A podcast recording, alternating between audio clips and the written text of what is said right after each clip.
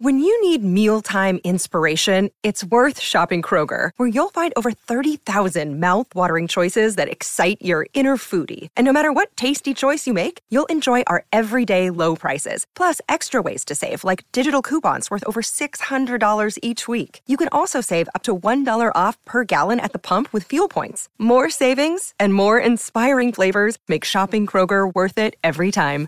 Kroger, fresh for everyone. Fuel restrictions apply. The Starbucks Pistachio Latte will transport you to your happy place. The comforting flavor of pistachio, warm espresso, and milk, all with a brown buttery topping. Make today a good day. Order ahead on the Starbucks app. Bored of binging on box sets? Try something new. Try Chumba Casino. Over a million players love playing our fun casino style games every single day. You'll find hundreds of games to choose from, and some amazing prizes too. Join the Chumba fun. Head over to ChumbaCasino.com where you can always play for free. That's Chumba, C-H-U-M-B-A Casino.com. Play for free. Play for fun. Play now. No purchase necessary. Void where prohibited by law. 18 plus. Terms and conditions apply. See website for details.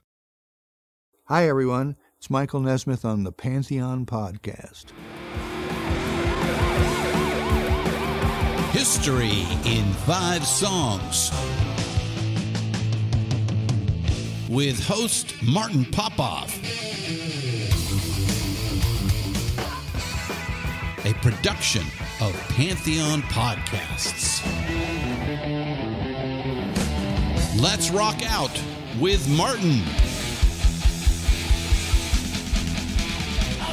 Well, hello once again. Martin Popoff here, back with another episode of History in Five Songs with Martin Popoff, brought to you by the good folks at Pantheon. We are pleased, as always, to be part of this vast and always growing Pantheon podcast network. We're available on Spotify, iTunes, and over 40 other podcast platforms. All right, I'm calling this episode The Shadow Album, episode 136, The Shadow Album.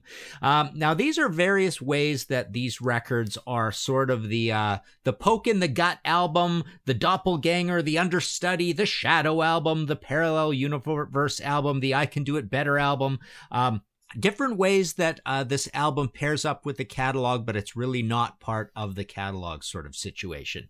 Uh, and uh, and perhaps some of the interest in this episode will be in the comparisons as well as we go along. Um, so yeah, we'll we'll explain further as we get into it. Let's just jump right into our first track. This is uh, this is Vince Neil with "Sister of Pain."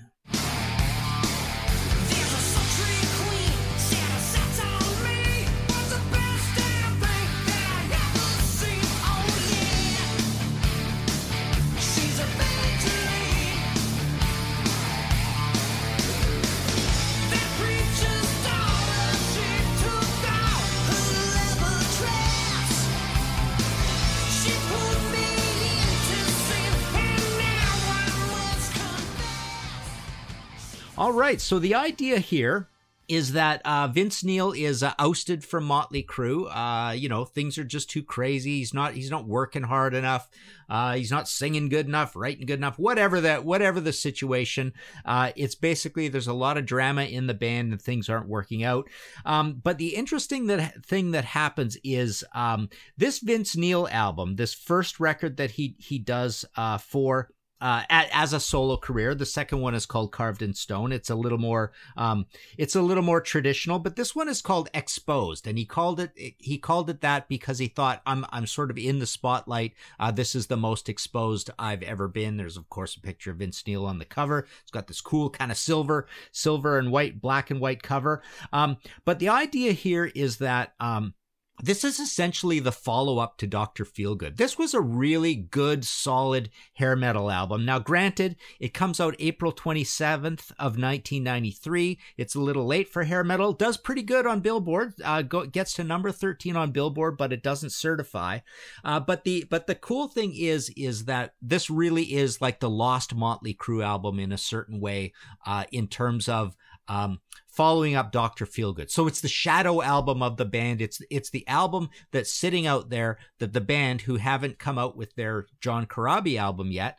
Um, so they they hire on John Corabi. They come out with the self-titled, but that doesn't come out until March 15th of 94. So Vince has uh, pretty much a full year in the spotlight with this exposed album.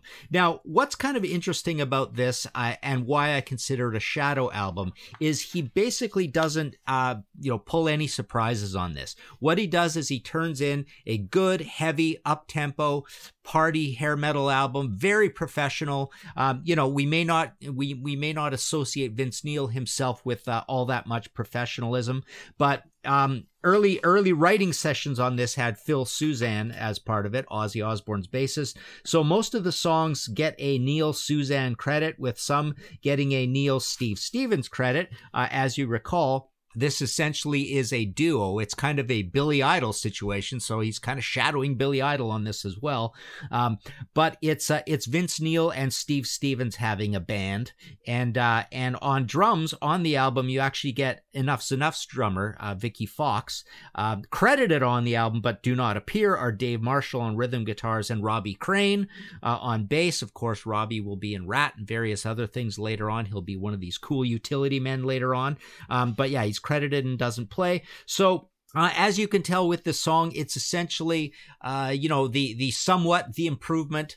Uh, well, I don't know if it's an improvement on Doctor Feelgood, but it's but it's kind of in that in that wheelhouse of Doctor Feelgood. Now, of course, Motley Crue will come back and they will do something completely different. But then Vince will also do something completely different when it comes to his second solo album, uh, Carved in Stone, which will be kind of industrial and trying to be, you know, uh, uh, you know, up, update and edgy. And then the funny thing is when when Vince actually comes back to the band and they do Generation Swine, it's it's somewhat in the vein of a, a, combination of the Motley Crue album and the Carved in Stone album in a way. So, so there's some shadow album stuff going on between Carved in Stone and Generation Swine as well, which I found kind of interesting. So, um, there's there's some doppelgangerness there. There's there's some one guy influencing the other, or both, you know, deciding that this is kind of an interesting direction with all these electronics and samples and stuff, uh, kind of going on on there as well. Um, and as usual with these episodes uh, lately, uh, my South African connection,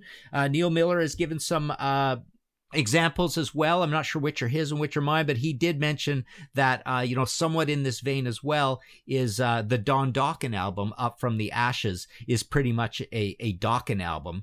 Um, and another one that I want to sort of compare here as well is there's a big similarity between Van Halen and Motley Crue and David Lee Roth and Vince Neil in that David Lee Roth does kind of the same sort of thing.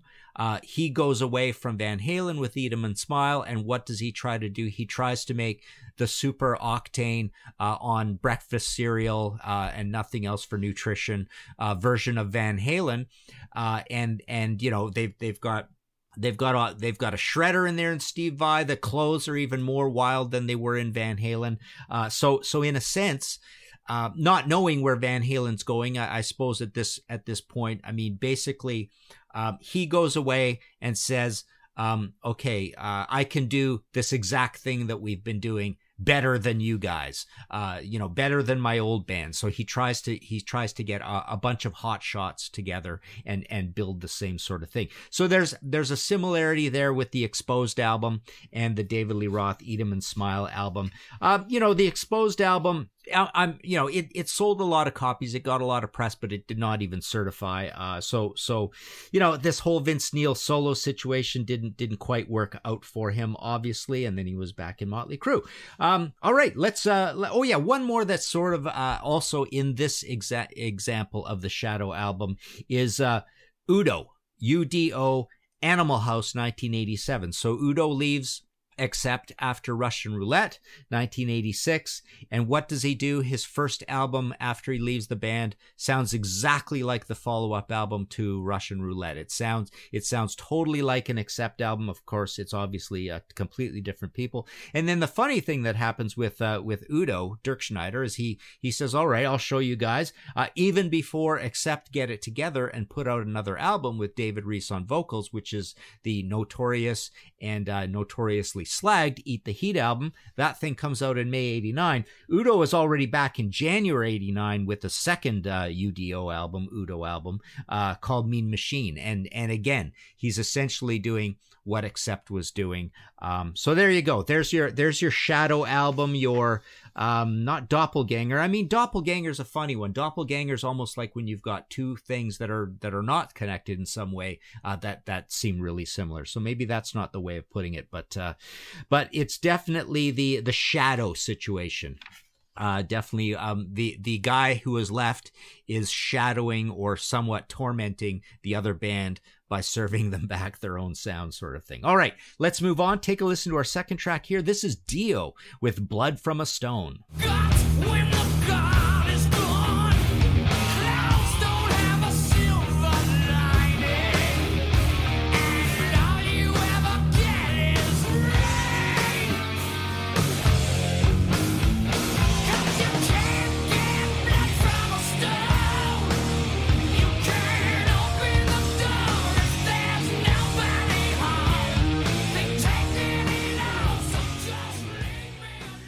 All right, Dio, Blood from a Stone. Bet some of you didn't even know he had a song called Blood from a, from a Stone. Anyways, this is uh, Strange Highways, October 25th, 1993. Now, this is a funny one where um, I, I was going to go with something from Lock Up the Wolves, which came out May 15th, 1990. Now, why are we talking about this? So, Lock Up the Wolves comes out 1990. Rowan Robertson is his guitarist, but suddenly uh, Dio Ronnie has uh, has come up with this sound um, that is much slower and much more uh, less less flashy, less up tempo, less willing to please really in, in a certain way. Now, you know, when I've when I've talked to Ronnie about this slow situation that he he fell into and he and he sort of stayed there for the rest of his career, he basically told me that um, he he found it more interesting to write lyrics and to sing over uh, over slow stuff. It, it it made the song more of a showcase for the vocalist kind of thing. Anyways, what's kind of interesting here is that I don't particularly like uh, Lock Up the Wolves, but I really quite like and admire the Strange Highways album. But what happens in between? Um, Ronnie goes back to Black Sabbath and they put out Dehumanizer in 1992 and it's the it's the exact Mob Rules lineup. You've got Vinny, Tony, Geezer and Ronnie. But what's interesting about this album is it's almost like it's bent completely to Ronnie's will. It doesn't really sound like a Black Sabbath album. It sounds more like a the album as it is between Lock Up the Wolves and Strange Highways. So I wanted to pick something from Strange Highways here to almost say that um, Strange Highways is uh, the better version of Dehumanizer in a way. Uh, Dehumanizer, uh, it, to flip it the other way, Dehumanizer to me feels like the demo version of Strange Highways, and Strange Highways is the actualization. And I could hear I could hear Tony Iommi doing all those riffs on Strange Highways. It wouldn't be completely out of his wheelhouse. Of course, Ronnie by this time has a new guitarist again in Tracy G, uh, and then they go on and do Angry Machines, which I think is an underrated album as well. But Strange Highways, I think, is a is a pretty masterful album. It's probably my favorite album of that entire uh, later run from Dio, um, excepting possibly uh, Killing the Dragon. I've got some problems with that one as well, but um, those those are the two that I like the most. But I really like the way that this is a um this definitely feels like uh like like dehumanizer is the understudy to strange highways. And that's that's a pretty weird thing to say but it almost seems like like like uh a he bends uh black sabbath's will to to ronnie's new predilection for this style of heavy metal. And i don't think he particularly bends black sabbath's will uh to his way of thinking when when they did Heaven and Hell and Mob Rules. I think he definitely does it here. To me, this almost feels like like a Dio band album uh, where really Ronnie almost like hoodwinks or tricks or or somehow convinces uh, a a possibly not strong-willed Tony Iommi at the time, like, hey, what do you think of this kind of music? And all of a sudden, it's uh, it's all this kind of slow kind of stuff. Now, I don't know how much sense that really makes because obviously there's the whole Tony Martin is he going to be involved a situation, blah blah blah, as well. So it's it's not really so much that that Ronnie's writing these songs. They are they are Tony's songs. It's it's stuff that he came up with. But for for some reason, this literally feels like uh, an album that you could just slide right in between Lock Up the Wolves and uh, and Strange Highways. Now, um, I mean, between Lock, yeah, Dehumanizer between Lock Up the Wolves and uh, and Strange Highways. Now, the other one that I think feels a lot like this, and it's kind of in the same family, is uh, is the Slaves and Masters story. So the Deep Purple album from 1990, I feel uh, a lot like um, that is Deep Purple.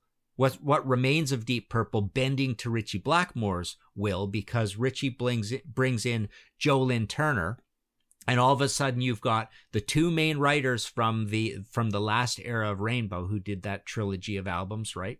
Um, we've got difficult to cure straight between the eyes bent out of shape and uh, and here we've got the two main writers uh, from Rainbow, from that era of Rainbow. Uh, and Roger Glover was also in that era of Rainbow. And Roger Glover is a writer, and Roger was even on Down to Earth. So you've got Roger Glover, Ritchie Blackmore, Joe Lynn Turner, and the and then what's left is these two non-writing members of Deep Purple in Ian Paice and Jon Lord.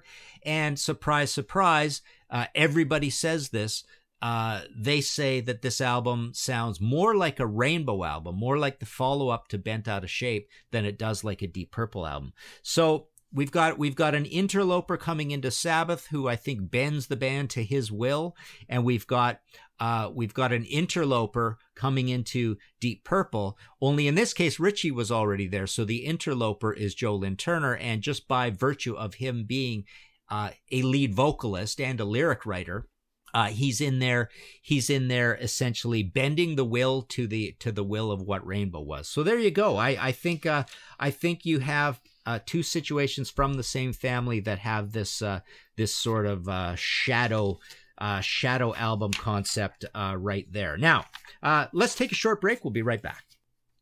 All right, back again here. History in Five Songs with Martin Popoff, episode 136, The Shadow Album. Um, take a listen to our third track. This is uh, The Explorers with Lorelei.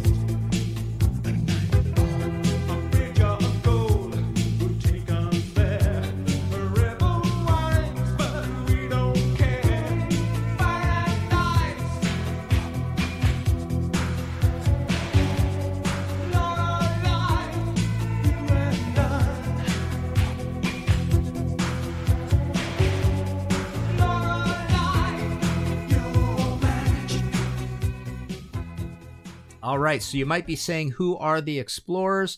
Um, well, I mean, who do they sound like? Uh, that's your first clue there. So the explorers, I, I love this album. I got this when it came out as a new release. Uh, the album is just called The Explorers. Yeah, it's just uh, The Explorers. And in fact, the spine is really bizarre. It says The Explorers and then it says Explorers.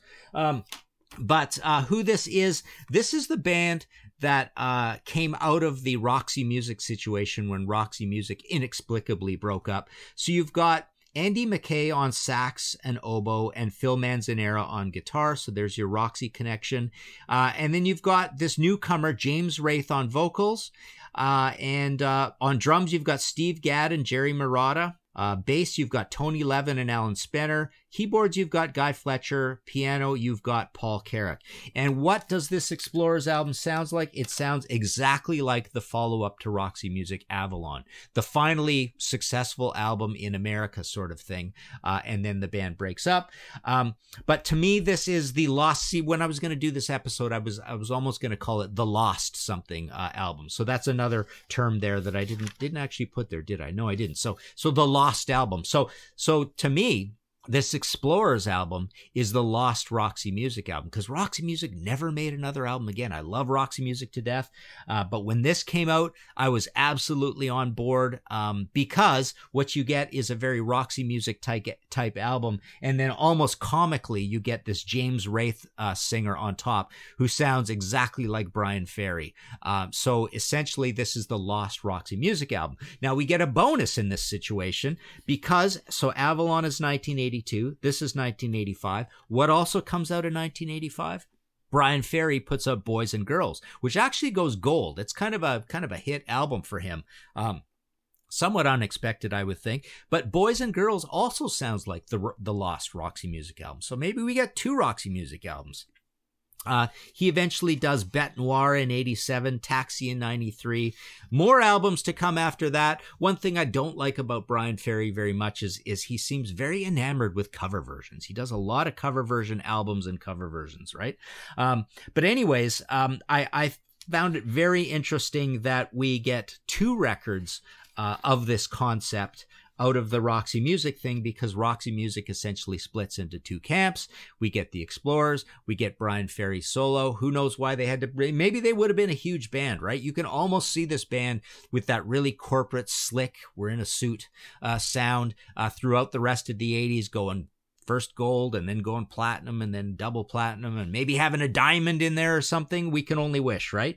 Um, but pretty bizarre that Roxy Music would have to break up. Uh, the Explorers sunk without a trace. Uh, nothing much happened with these guys. I mean, I, I, look at what I have here from them. They obviously did a lot of uh, promotion of this band because I've got I've got a 12 inch single for Two Worlds Apart. Uh, it Always Rains in Paradise on the B side and Voodoo Isle.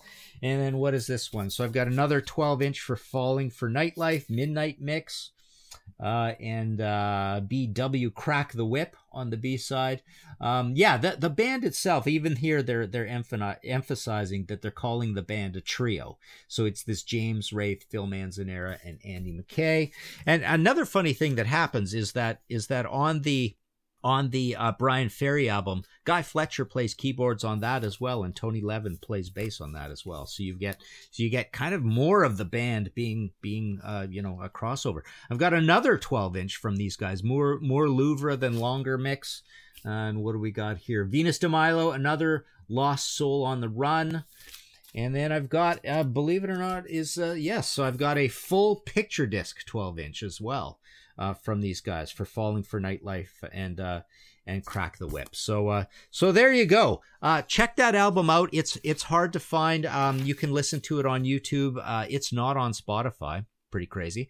Um, and uh, so also in this camp uh, i thought there was a good uh, a good parallel here as well. Neil miller suggested this one as well um, but i i totally agree. So steely dan inexplicably breaks up on a big hit album gaucho in 1980 uh, but donald fagen comes out comes back and he has a hit album uh, that basically sounds like Steely Dan. I remember getting this as a new release and loving it. The Night Fly. It's got him sitting there as the radio guy, you know, the 1940s dude on the cover, uh, kind of a blue and black and white thing. Uh, that comes out in 1982 and it goes platinum. So he does fine on his own. Uh, then he has a Kamakiryad, 1993. Uh, that goes gold. Um, what else? Uh, Neil actually gave me a little thing here. He says, back to the split after Gaucho, proceed later.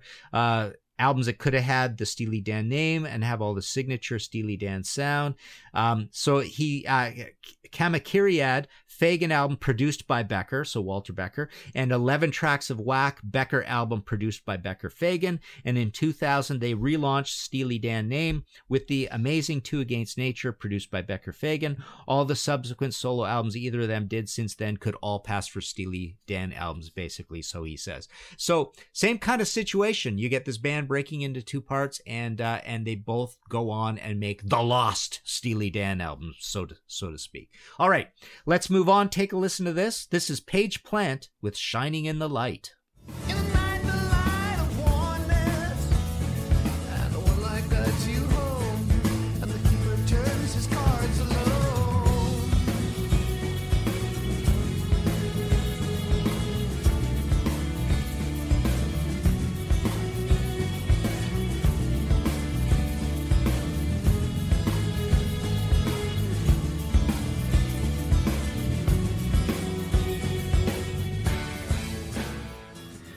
All right, so this is one. This is one I, you know, as tradition has it, when I when I think up these concepts, uh, the first one that comes to mind, uh, I always figure, hey, I should include that one because it was the first one to come to mind for a reason. So, love, love, love to death, the Walking into Clarksdale album. This came out April twenty first, nineteen ninety eight. Um, I did uh, talk about this album a little bit in another episode. I think I called it uh, the next Led Zeppelin, perhaps. Uh, but the point here is, is I've always thought this was the lost Led Zeppelin album. So to me, to me, there's sort of two lost Led Zeppelin albums, and then another one that feels like a Led Zeppelin demos and B sides, and some of these songs could have been used on a Led Zeppelin album. So to me, the masterpiece, the classic, the one that sounds like a Led Zeppelin album, is Walking into Clarksdale from 1998 this is the second page plant album but the first one uh, more like just redone versions plus some originals. It wasn't really, uh, it doesn't feel like a full album. This is an absolutely full album with a big pile of songs. Um, is there a cover on here? I think there's a cover, but but it's all the rest of it is all. Um, yeah, please read the letter. I think that might be a cover. But anyways, it's it's all original and it sounds very much like Led Zeppelin. But to me, the two lost Led Zeppelin albums are Walking into Clarksdale and Robert Plant Pictures at 11. So the very first the very first uh, solo album Robert Plant does to me feels very much like uh, it could have been the follow up to uh, In Through the Outdoor, crossed a little bit with Presence. Now, the other one that feels that way to me is Jimmy Page Outrider. Um, to me, that feels a lot like, uh, you know, your your Darlene and what's the other one? Uh, Ozone Baby. Um, those later period rarities that showed up on the Coda album. To me, Outrider feels like uh, where where they might have gone had they brought in more guitar on in through the outdoors. So to me, that's Outrider. So to me, uh, the ones that that that are the shadow albums of Led Zeppelin, uh, which to me is a great concept because we really want shadow albums of Led Zeppelin. We wish there was more Led Zeppelin, uh, but to me, uh, they are a little bit of Outrider, a little bit more of Pictures at Eleven, and lots and lots of Walking into Clarksdale. I really think this album is so cool. Um, now, the other neat thing about this is uh, Michael Lee is the drummer. Michael Lee, uh, you know, he played for uh, Thin Lizzy and various other bands. Um, he uh, sadly we lost him a few years back. Got to meet the guy, great guy. Um, but he plays very Bonham-esque on this album, so that gives it a Led Zeppelin vibe.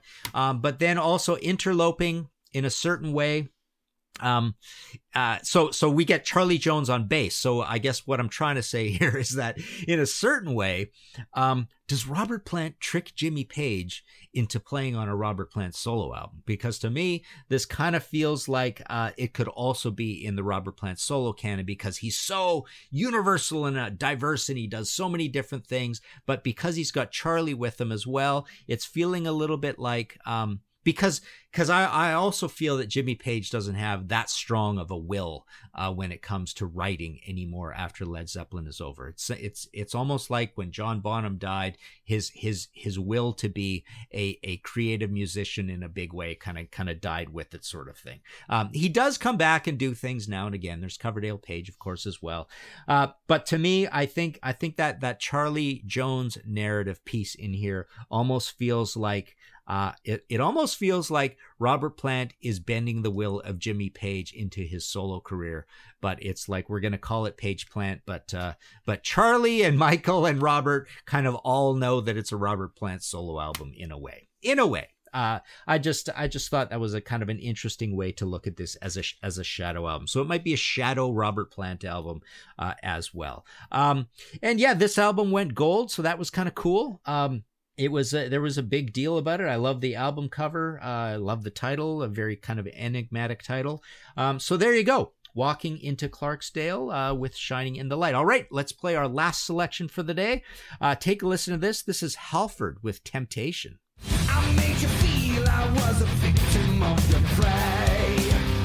I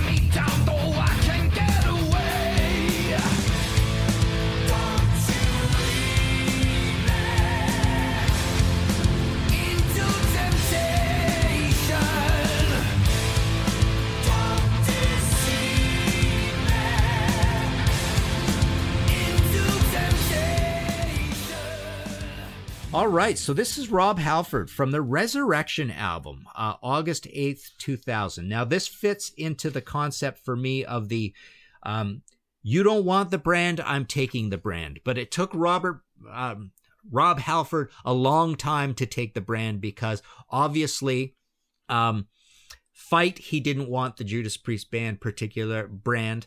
Two, he certainly didn't want the Judas Priest brand. Uh, Jugulator and Demolition, Judas Priest didn't even want their own brand. But uh, after after sort of failing at these other things, Rob Halford more or less is is uh, succumbing to the fans' uh, desires and essentially giving them what they want. So Resurrection to me is the Shadow Judas Priest album. It's the Judas it's the Judas Priest album. It's the understudy Judas Priest album. It's the it's the mischievous Dennis the Menace Judas Priest album. It's the one that's saying you guys don't want to be Judas Priest. Yeah, you're right. I didn't want to be Judas Priest either, but I've got this this crack band here, and we're going to be Judas Priest for a while if you guys won't do it. And there was a lot of excitement around Halford with this Resurrection album. It's a good, solid um, power metal album, but it's got some nice um, personality to it with things like like Twist. Uh, that was a cool tune on here. Um, but uh, yeah, this was this was part of the whole sanctuary thing when there was a lot of excitement around sanctuary and Queensryche and Entombed and everybody, and there was that tour. Um, but I I thought and and when he went out live with this band, he played a lot of deep Judas Priest tracks, and uh, and it was just a really good band with a good show. So in a sense, I really do feel that this is the Shadow. What what were my definitions here? Uh, the Lost album. So it's kind of the Lost Judas Priest album in a way. Um, is it a doppelganger? It's a doppelganger of of uh, of kind of the painkiller. Uh, ram it down. Maybe a little bit of hellbent for leather. Maybe a little bit of stained class in here.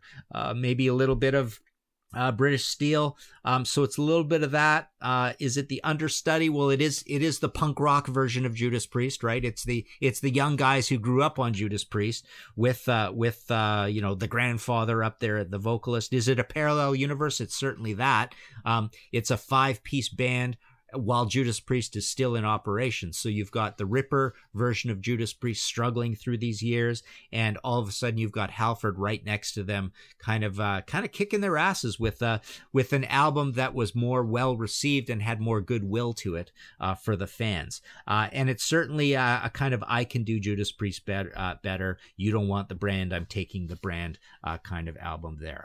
yeah. Pat Pat Lachman on guitar, Mike Mike uh, oh, I I don't know if I've ever said this name.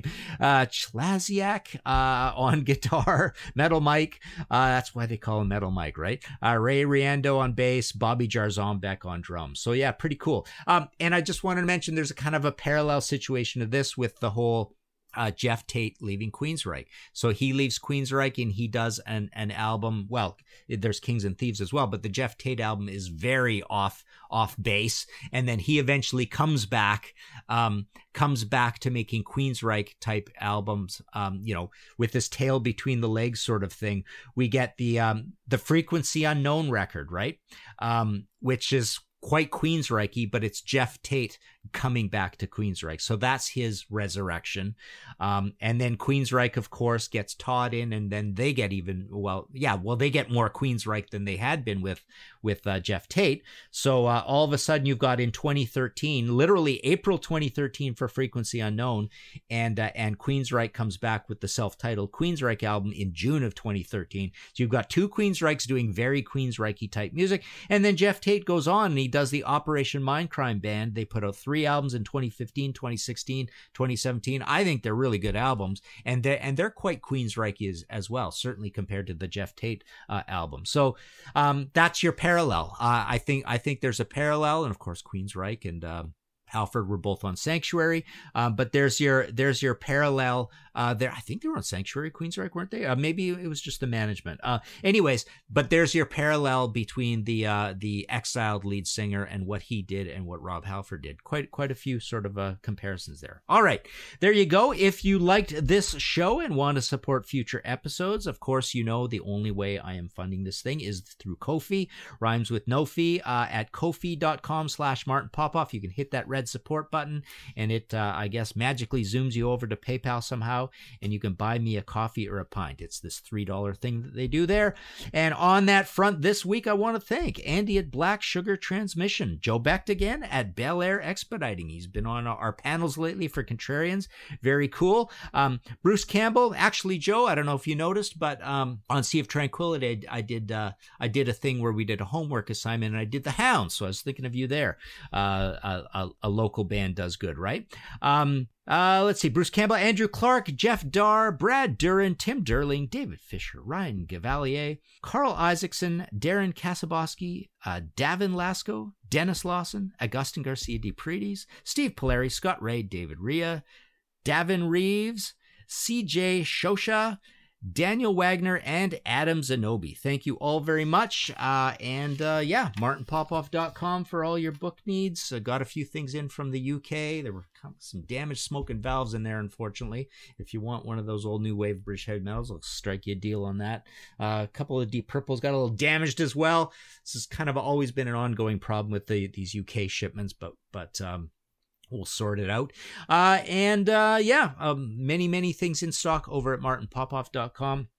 There you go. Let us know on the Facebook page if you can think of any more of these doppelganger shadow albums, understudy albums, uh, poke you in the ribs albums. Thanks again. Find all of our shows, notes, social, and links at www.pantheonpodcast.com or wherever you listen to great podcasts.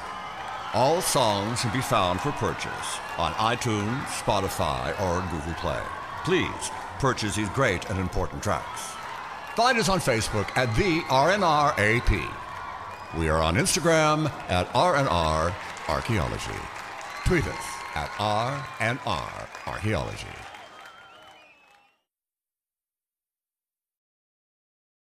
Without the ones like you, who work tirelessly to keep things running, everything would suddenly stop. Hospitals, factories, schools, and power plants, they all depend on you. No matter the weather, emergency, or time of day, you're the ones who get it done. At Grainger, we're here for you with professional grade industrial supplies. Count on real time product availability and fast delivery. Call clickgrainger.com or just stop by. Grainger for the ones who get it done. It's NFL draft season, and that means it's time to start thinking about fantasy football. FantasyPoints.com features industry leading experts and prognosticators using proprietary hand charted data to help you score more fantasy points. FantasyPoints.com is the place to go for whatever kind of fantasy football you play. Whether you play fantasy football, daily fantasy sports, or do a little bit of everything, Fantasy Points has the meticulously researched content to guide you to victory. And why wait for the fall? Fantasy Points also covers the new spring football league, the UFL. Join the guru, John Hansen, Scott Barrett, Joe Dolan, and other massive names in the fantasy football universe with an exclusive offer. Use code Pantheon for 15% off any fantasy points package, including the all in package, with access to every article, tool, and data nugget that Fantasy Points has to offer. That's fantasypoints.com and code Pantheon for 15% off at Fantasy Points. Fantasypoints.com. Code Pantheon. Score more fantasy points.